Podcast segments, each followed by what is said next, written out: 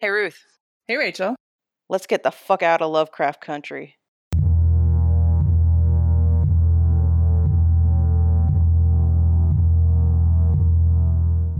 So I wanted to ask you, was this the slow, creeped out episode that you wanted? Are you fucking kidding me? No, no, it was not. I, I had some hopes at first. I was really getting into the slow vibe when they were... Well, the opening was very unexpected for a bit. Oh, yeah, have... yeah, because it was like the the Good Times. Um, yeah, it was the Jeffersons know, like dance theme. Number. And everyone was having a great old time. And it was, it was funny to me that, like, um, Letty's got, like, all her fabulous clothes. And the parallel to that, it's George's, like, leather-bound books. Yeah, I I loved those two. But when we finally got back to Tick and he's just sitting there thinking and feeling really concerned. And I thought, okay, good, good. Because otherwise I had no idea what was going on. And I... I did find it really creepy at first that both George and Letty had no idea yeah. what had happened. So that reveal that they didn't remember anything, that like made it retroactively creepy. We had breakfast with William skulking around and Just... then the whole thing with the car. So it's a whole like, nothing happened. What are you talking about? You were disoriented when you came here, but it was both nothing and like you're wrong about what it was. But there's a reason why Tick remembers, and it's because they're fucking with him. He's got that blood ancestry that the other two don't. So it seems to me like... So you think, like, the spell wouldn't have even worked on him if they tried to cast it on him? Maybe they could do an intentional forgetting spell on him, but I think as a son of sons, he's a little more immune to that kind of thing. That's the sense I got, that the spell is meant for outsiders, like they say later on. And mm-hmm. he's not technically an outsider. He's got that insider connection. And so they just don't care enough to make it coherent across all three, right? Mm-hmm. They're not going to put the effort into making him forget stuff. Even though, like, something is afoot, because they don't remember how they got there, Uncle George is like, let's just chill out and then we'll figure out what to do. And then they go down to the creepy village. In I M D B, I saw one of the kids from the village, the one who had the speaking part later, described as being Adamite. Which makes me wonder if they've got some kind of weird religion going on. I just like to step in for the Mennonites and say, no, those were not Mennonites and those were not Amish. I'm sure somebody thought they were. But that's not, that's not it. And we weren't in Massachusetts. Well, the village was extremely creepy to me. One, they've got a giant prison in the middle of their town. That's just normal. Right? Just a towering sentry building in the middle of your town, which you could watch over everyone. Yeah. Full of hogs on hooks, which is, I mean, I know that's how butchering works, but uh, meat on hooks is creepy. Also, you don't need a tower that tall. Have a safe stone structure to keep it away from bears, really? What do you need all the other floors for? Okay, well, step back a moment. They go up to the prison because they want to know about it, where they meet the most racist white woman in town, and she's got the most racist kind of dogs, German Shepherds. She does not like them, and she proceeds to, like, slow burn racist them for so long. Oh, it was so uncomfortable. Yeah. Oh, my God. Oh my God. Yeah, she really drew that out. I feel like if I met that woman, I wouldn't be able to believe that she was not a racist. Oh, so the other thing about the town that was super creepy is not like the traditional dress of everyone, although they live in the shadow of a secret mansion and it's a secret creepy town with secret secrets. Yeah, and they've got outfits that haven't changed in, I don't know, a hundred-ish years. I have a theory about what happened to the village after the end of the episode. This is actually the village in M. Night Shyamalan's The Village, and they just they just retconned their creepy demon history to be more approachable for the nineties. Racist dog lady, what is her thing? Like, what is her role? Is she the groundskeeper? Yeah, I think that she's the sheriff. She's got the dogs by the prison. It's just like Uncle George said. And she's also not just running those dogs, but running the monsters in the woods later on when they're a little late getting home. And the monsters come after them. And Christina Braithwaite comes and rescues them on a white horse like some goddamn elf. I know! Yeah, in the woods. Like, she's creepy as fuck, but that was a really weird scene. It was a little like, I'm sorry, did your fantasy novel just ride into this horror story? Oh, yeah. And there she goes. Okay, but the creepiest thing about the town was the children playing, like, the maple dance around the crop dolly of a woman. Like, did you notice that? With a red thread? Yes, yes. Yes, I noticed that twice. I even rewound the second time I watched it. I was like, what? Literally, what is that? What are they doing? What is the backstory of that? And I don't know if there is one or if it was just like, oh, I think that this will be creepy and we should do that. And it was interesting to me that the people from the village didn't in any way engage with our main trio. These people I wouldn't think would get normal tourists. Maybe they get people from the manor. Mm-hmm. And they just don't think about or engage with these people. Have they just been there since the olden days? Do they get protection from the house? Does it preserve right. them from some kind of outside influence? So you got that with the farmers and some animal husbandry. Yeah. Going on. Just regular, normal, wholesome animal husbandry, wholesome farmers. They were super wholesome. They seemed really nice. Really nice. And they were just helping a monster be born. And then we had a very tender moment with the tender, slimy, cooing monster. The miracle of life. My husband started going, "Aw!" during I was Alex. I was like, "That is, I'm sorry, that is a monster." That was some adorable chittering. And Christina was, you know, really moved by the experience, and that was like oddly touching. But I was right. The house is pro monsters. That's mm-hmm. the real big takeaway for me. So on their way back to Tick's room, she starts answering his questions, and he points out to her that by gaslighting his um, his companions, she's made it unfair. It's not that he doesn't have friends, it's that the circumstances, which are possibly just side effects of his birthright, keep his friends from being able to remember the monsters. And then it's such, it is such a fairy tale kind of moment where he says that he wants her to give them back the memories. And she says, okay. And then, of course, they're all trapped in their rooms. Right. Like, and that was so painful. And I was just like, oh no, you made the bargain with the genie. You made the bargain with the genie. You didn't right. spell out the terms. Like, I will give you something, but only if it also benefits me. And can we say a lesson from this is don't walk into a room if there are sigils carved into yes, the doorway? Yes, they could have not have been more apparent.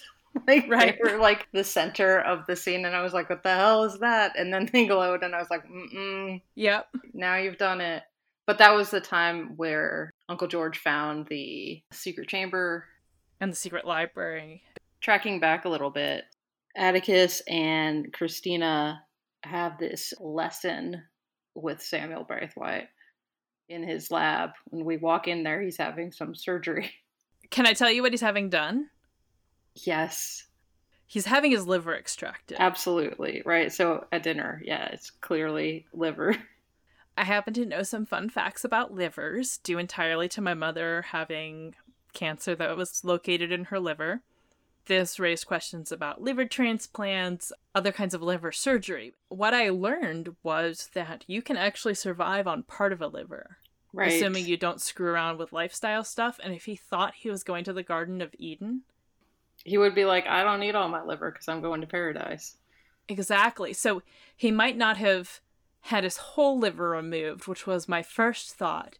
And then my second thought went to the very practical, well, remember when mom was sick and you learned that you could donate her part of your liver, but then you learned that you couldn't because her cancer was so far spread that there wasn't a point? So that scene at dinner when... Oh my God. You can see it coming from far enough in advance that it's just kind of like, oh, no, no, no.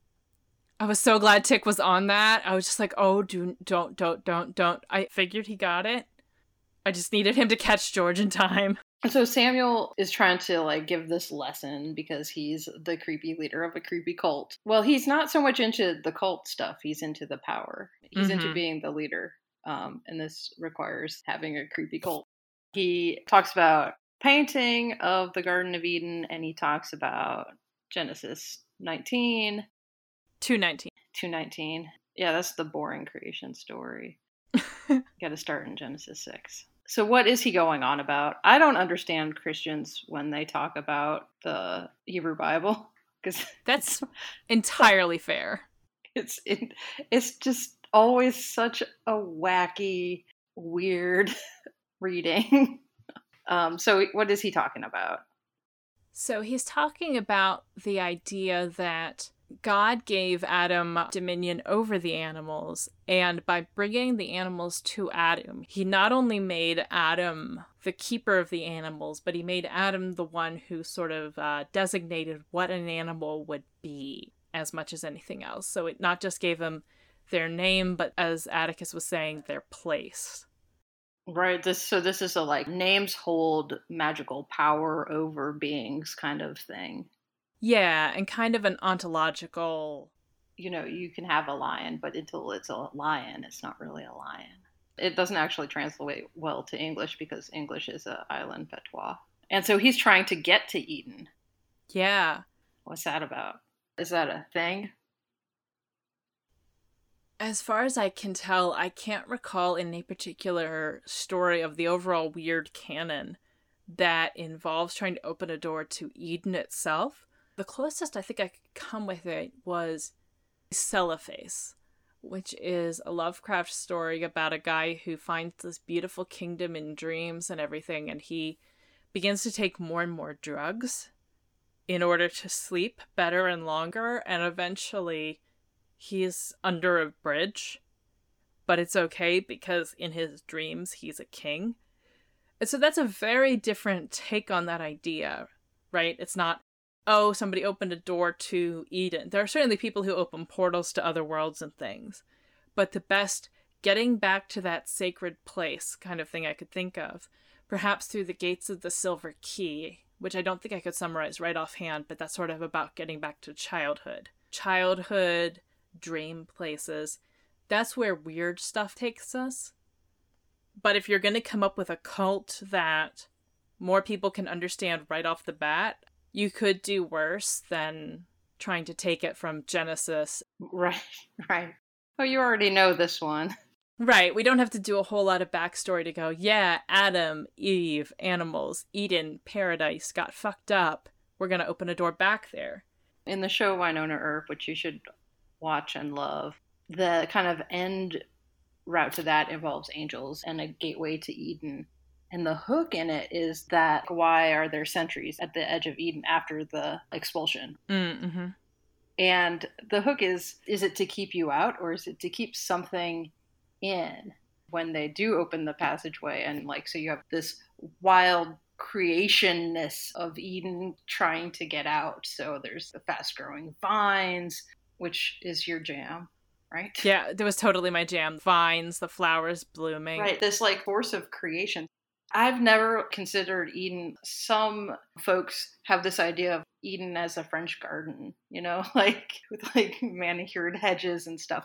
But the, the idea of the beginning of societies where there's just so much creation happening, you don't have fully formed societies in that creation story. So the idea that that's the point where order exists, mm, I don't know. I don't believe it. So what I really liked was when, in that moment of out-of-control creation, when Atticus sees that power coming out of his ring, and I have questions, and I just really have no idea what that power was, but mm-hmm.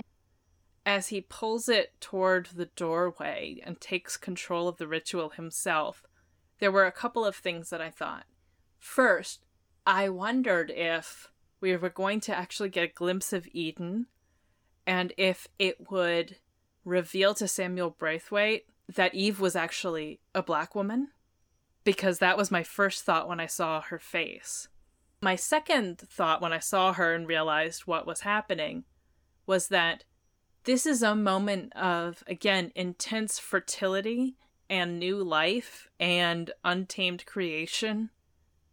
This kind of creation is not the kind of creation that someone like Braithwaite is going for.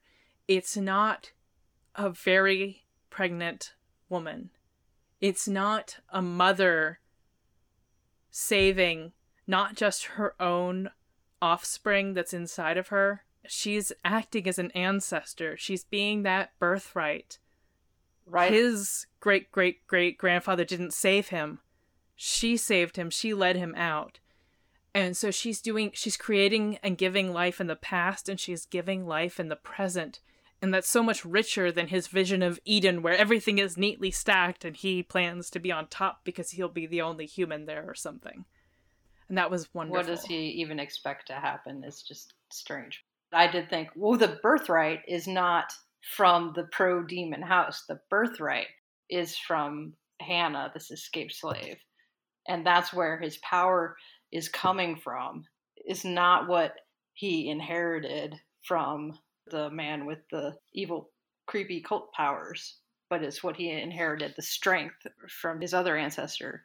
And even if there is some amount of power in the kind of Lovecraft sense, it's something that he wasn't intended to have, but now he does, and he can wield it however he likes.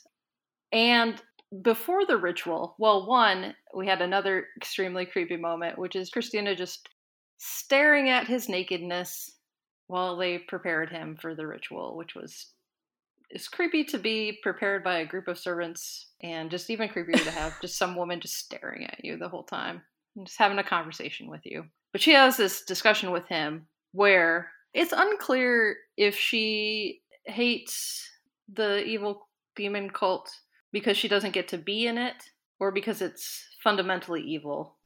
Isn't that like white feminism in a nutshell, though? It's pretty much. But in the end, it doesn't matter because mm-hmm. she's willing to give up everything. Yes. To let him destroy it. Which is what she gives him a little cue. He thinks he has the power, but it's you who has the power. Just see your opportunity and take it. The fact that she knows it's coming leads me to believe that she is the most likely person to continue to be in the show. Yeah, the actress is still in the show. I confess to looking that up. Uh-huh. I didn't look up William, though. So, but if she's on it, then surely her creepy twin is on it, right? Eh, we don't need him. Who needs men? Okay, so before dinner, we have a set of scenes where each of our heroes are experiencing visions. And my question to you about this is, when did you realize that Tick was not the Tick with Letty? I started off by thinking this is some weird kind of trap or something that they've set up. Like, he can't possibly have gotten out. Um, and then I got moved by how distracting it was. And then I started thinking, really? They're going to have them, like, you know, make out in the second episode? That's, okay, that's moving a little fast. And then, yeah, I think it was the part where he pulled off his shirt. And I didn't get the vibe that he and Letty had had anything ever going before. And so I felt like he, he would be confident in that situation, but not under these circumstances, not necessarily with Letty. And then, of course, you know, as soon as he like felt acted like he wasn't going to stop or anything, I was like, oh, that isn't him. And or he's possessed. And I really hope he's not possessed. And I was so relieved he wasn't possessed. Like when I saw that green snake coming out of his pants, oh, dude, I was that just was so relieved. The, the cutback, right? So they, they did the C G I swing around the mansion and you're like, well, then. So I'm just like, well, whatever. Oh, yeah. You're telling me a story. Sure. Okay. This seems a little out of character, but you know, what the heck? Because I don't like ask questions. I just am like here to hear you tell my story. And then they pan around into the other room and it's Tick again. Wait a minute. And then Tick is fighting with a Korean girl, right? Yeah. Yeah. I think yeah. so. Yeah. And so it was into that when I realized like they're each having their own vision. And it's each a vision of someone they love. Mm-hmm. And so then it's a little bit enjoyable until we realize that it's fucking dinner theater. Yeah. Yeah, it's not catharsis. Oh, it's not getting to know themselves better. God, there's like no, they're just fucking with them. Yeah, like, I mean, they're going to invite them down to dinner, but they're not invited to drinks. They are the entertainment for drinks. Like, oh my lord. Oh my god. And you know, they, they ask, like, what's Braithwaite's daughter doing here? which clearly, again, gave off that it's really a white men's club, and they're going to invite these black men to dinner, but first they're going to really fuck around with them. Although George seems the least fucked around with. He really... He's ready. I really appreciated his presence in that. He knew that this was a vision. He knew it wasn't real. He was willing to engage with it and then to let it go. And I really... Oh, it was very touching. And, headline, you were right. Mm-hmm. Um, about two things. One, about um, Tick's mother. Mm-hmm. And two, some secret passages. And he was not at all fazed by there being a secret passage. No. Um, what book was that? So it was another Arkham oh, House book. book that he yeah. pulled to get into the secret passage into a very nice reading room with a book that you need right there. Who's planting what, right? Is this a level of librarianship that we can only aspire to? Tune in next time to find out. So the book that he pulled is called The House on the Borderland. It's definitely one that's in the weird genre versus, say, the horror genre, in my opinion. A guy travels to a strange plane. He meets people that are actually more like pig people. He gets back to his own reality. One of the pig people follows him through and infects his dog with this horrible fungal parasite thing. And stuff just sort of collapses down around him.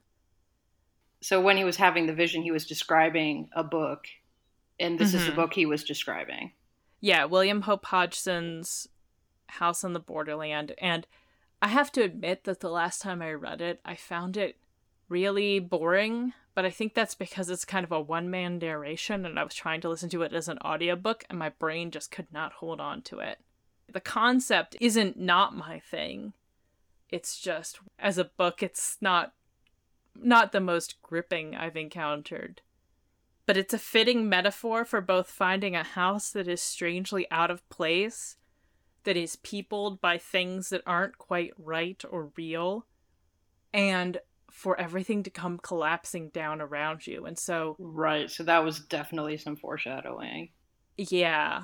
Not metaphorically, but like actually collapsing. Uncle George gave the greatest pep talk in the hallway after they had their visions. He just gathered them real close, and he was like, clear eyes, full heart, can't lose. And it was really moving. Yeah. And that should have let me know that something bad was going to happen to him. That, and he got up and gave that amazing, I've read your bylaws, and now I shall take control of your gathering. To be familiar with the bylaws is a oh, it's the greatest power. power. Oh. That's how you get in charge of the Homeowners Association, and you get to build a deck, which other people don't get to build. You can find a little loophole for yourself. I really like that when he got up, Tick was like, what is going on, yeah, sir? And then he got on board so quick, and he was like, I know where we're going. We're going, fuck you. And Braithwaite's face where he's like, I served you guys my liver. It's like, and nobody ate it. Nobody ate it. He served them his liver, and nobody ate it. They did not receive his gifts. Oh my gifts. God. I did... Like, I've felt unappreciated for gifts before, but I've never in my life. Ungrateful. You you wouldn't even, like, try and, like, sneak a bite of that before you left in a, in a huff? I mean...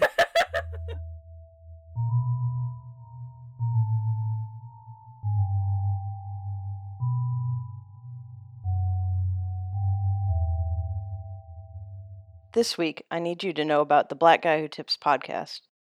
Rod and Karen are a couple from Charlotte, North Carolina, who hosts this free comedy podcast with the motto, nothing's wrong if it's funny. They are funny, and they're incisive, topical, and all-around great people. And they produce a lot of content, including the best recaps in the game. You can hear their Lovecraft Country recaps on episodes twenty-one sixty-two and twenty-one sixty-seven. Check the archives for recaps of Game of Thrones, Walking Dead, and you can subscribe to Premium for even more content, including shows like This Too Much, where Rod and best-selling author Bozzie Ekbi discuss shows like This Is Us, Atlanta, and Insecure. The Nerd-Off, where a panel of black nerds discuss movies, video games, anime, comic books, and more, and Spoiled Movie Reviews, reviews where they spoil the movies. Old episodes of Spoiled Movie Reviews are available for free as well. You can find the Black Guy Who Tips podcast wherever you listen to podcasts. Go there, hit subscribe. I can't recommend them highly enough. It's the only podcast I listen to.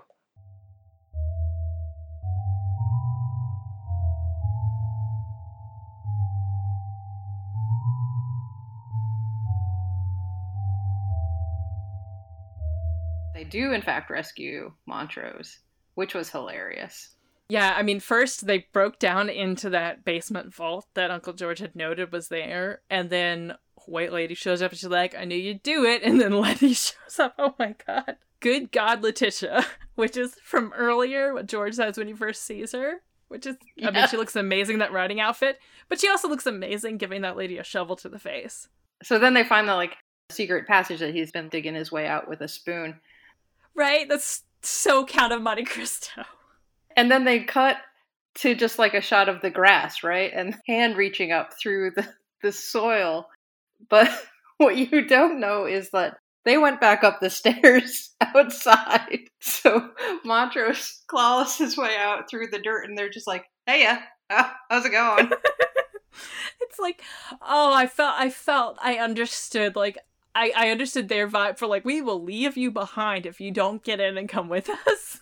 But also, I just did his, you do not understand how long it has taken me to do this, and you couldn't let me have right. But ten seconds of victory. Plus, he gives Tick a talking to about the letter. Like, he's like, I got your letter, I came to rescue you. He's, and he's like, you know I'm a terrible father. Why did you do that? And so he says he wrote the letter under duress, um, and that he should have uh, recognized it as such, because he hasn't written him in four years when he was overseas mm-hmm. in a war. And then they try and escape and they get shot. Yeah, the part where they got shot, like, I knew Letty wouldn't die because I knew that there was a lot more series coming and that she was in it. Yeah. That trauma when she woke up. Oh, God, where she was, like, dead. Like, she bled out. And then he healed her. And then when she wakes up and runs to the bathroom and is just freaking out, that was... Other than Buffy the Vampire Slayer, I would say one of the most, like, realistic resurrections as I would conceive of resurrections that you could have. Mm-hmm. So the, the deal is that George will get healed by Samuel after they complete this ceremony at dawn, which is... Yeah, opening the portal to Eden. Yeah, I don't really feel like... That's a smart bargain. But what are you going to do? Because I don't think there's an after to opening the portal to Eden. I don't know who all's going through. Right. Like, it seems like the daughter's not included. And maybe not all of the members of the group either. I don't really think he plans on letting anyone else through. But yeah, that's also my sense. But it doesn't go his way. And everyone gets churned to stacks of just very meticulously stacked dust. And then the entire house collapses. And Hannah, his ancestor, leads him out to safety where his family is waiting for him. And they're like, let's get the fuck out of Dodge. Yeah, except. Except they moved George with the bullet in his gut and he does not make it. I didn't know if George would make it all the way through everything. I feel like we'll still have quite a bit of George in maybe flashbacks. I hope so. I mean, if you got Courtney Vance in a contract. You've got Courtney Vance and you've got Michael K. Williams and their brothers. But we don't really know anything about Montrose other than that he's a drunk and a terrible father. And he's maybe not even Tick's real dad. Right, which would maybe contribute to him being a, a terrible father. Maybe even contribute to him being a drunk. Right. There was a very fences moment in there where Montrose says, we sorted that out back then.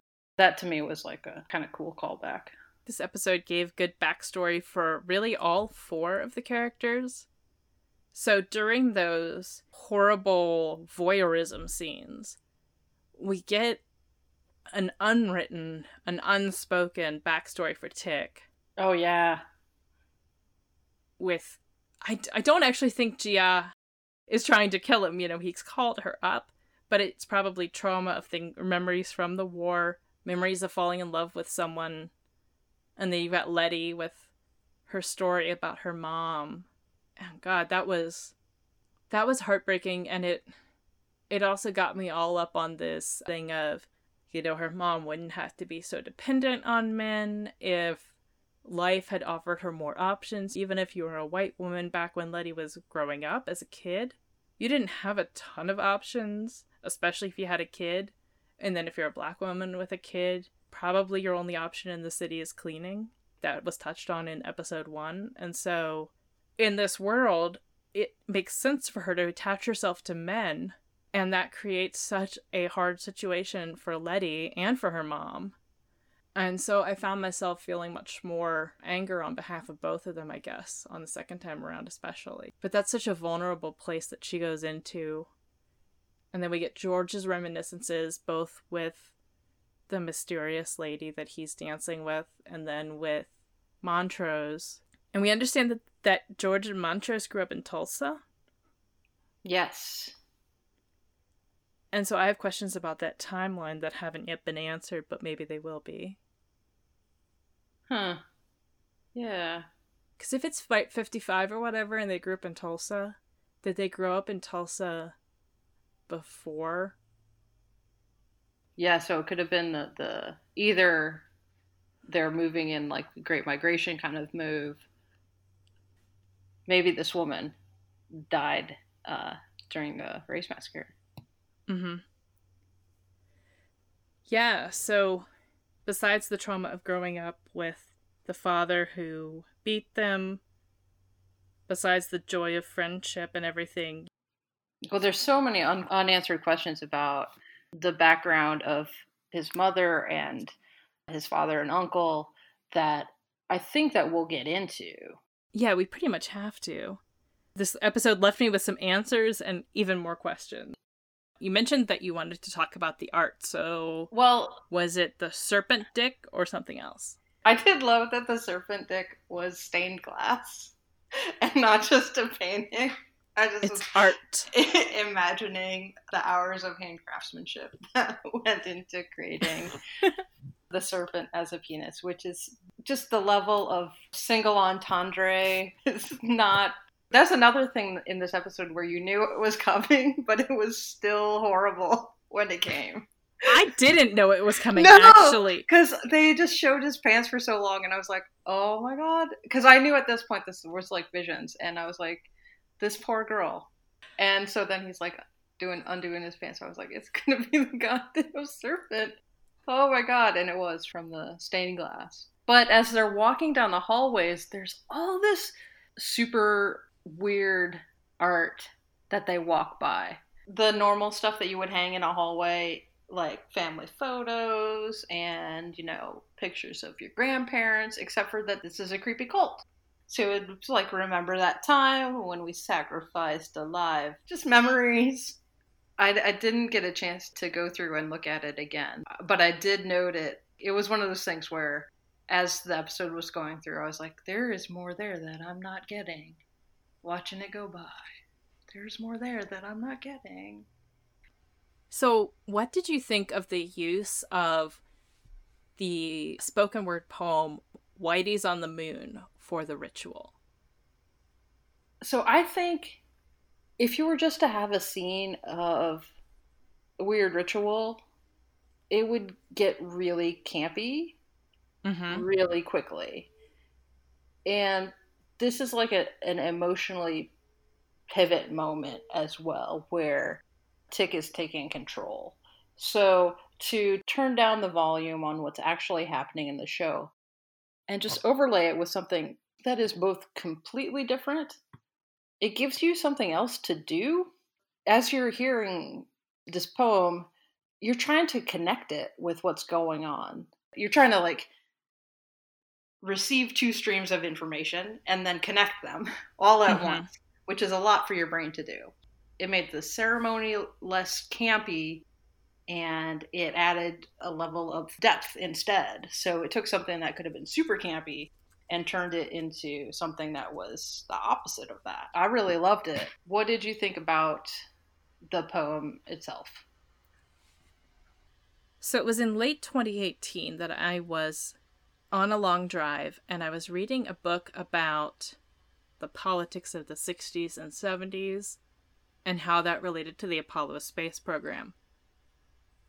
And in that book, I learned two really interesting things. I heard part of the text of the prose poem Whitey's on the Moon, which I then went and looked up when I got to a stop so that I could listen to the whole thing. And I learned that one hundred fifty, mostly black people, many mothers and children, and Ralph Abernathy, who had become the head of the Southern Christian Leadership Conference after Martin Luther King Junior was assassinated, and two mules showed up at the Apollo eleven launch, which is a piece of history that I had never, ever heard about. I not only grew up with the space program in my life, but I also grew up with a grandfather who had actually worked for NASA and worked on some things out there. I have also worked at NASA. I have so many mixed feelings about things related to that. But both of those really emphasized that the amount of money being spent on the space program, this trip to the moon, this thing that was definitely interesting scientific research and seen as the pinnacle of human achievement, was coming at the same time that black people were still having promises broken to them. The poem Whitey's on the Moon starts with how uh, a rat had bit his sister, Nell, last night, and I believe was meant to speak to the conditions in projects and in other areas where you have some people in America living in a place where they are getting bit by rats, or you have the Poor People's Campaign that's saying there are huge technological and social injustices and inequities of this country, and you're spending so much money on the war in Vietnam and on the moon landing. And so in this scene, it seemed a lot to me like it was both maybe introducing us as watchers to this piece, and also I liked what you said about it not being, about it making the scene less campy. And I think, too, there was something meant to be drawn there between how, for white people, they're coming at the pinnacle of entering a new world, achieving a new civilization, a new thing. Mm-hmm. And then contrasting. But, yeah, where you can't even do this one right, really. You know, so mm-hmm. w- where are you going? Right. Yeah, so, like, another thing, kind of the mood of that poem is, like, now I can't even go to the moon to get rid of you um, and just live my life without you coming in and ruining stuff for me, um, which is uh, super legit. Maybe a lesson to us having a podcast about black art and just being white people. So I said last week that I was just expecting a nice exposition, but it turns out that these two episodes together are the exposition, and we're like done with Lovecraft Country. So now this is like the door has been opened. He is in possession of creepy birthright powers, still somewhat unexplained, but now we're just going to go back home where shit is going to continue to get weird. Yeah, I don't know what's up with that.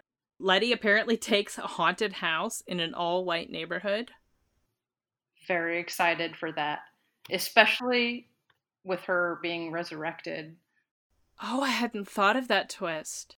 I, I just thought of it when you you mentioned it just now. Does her having been dead play a role in this haunted house?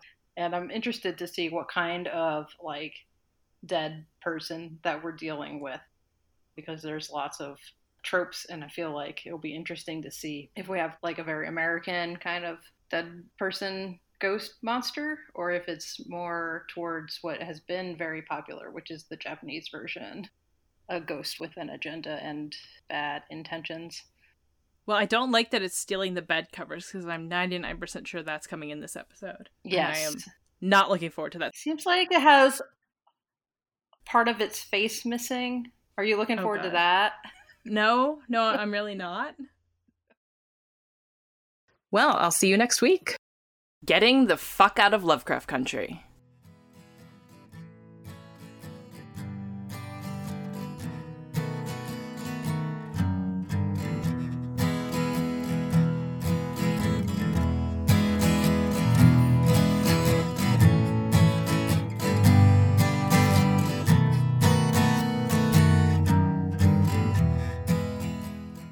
To try those um Eden brews. Nobody's making beer in Eden.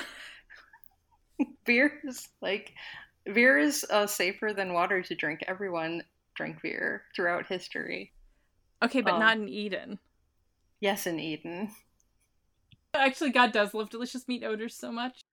So much. In in God's defense, delicious meat odors are the best.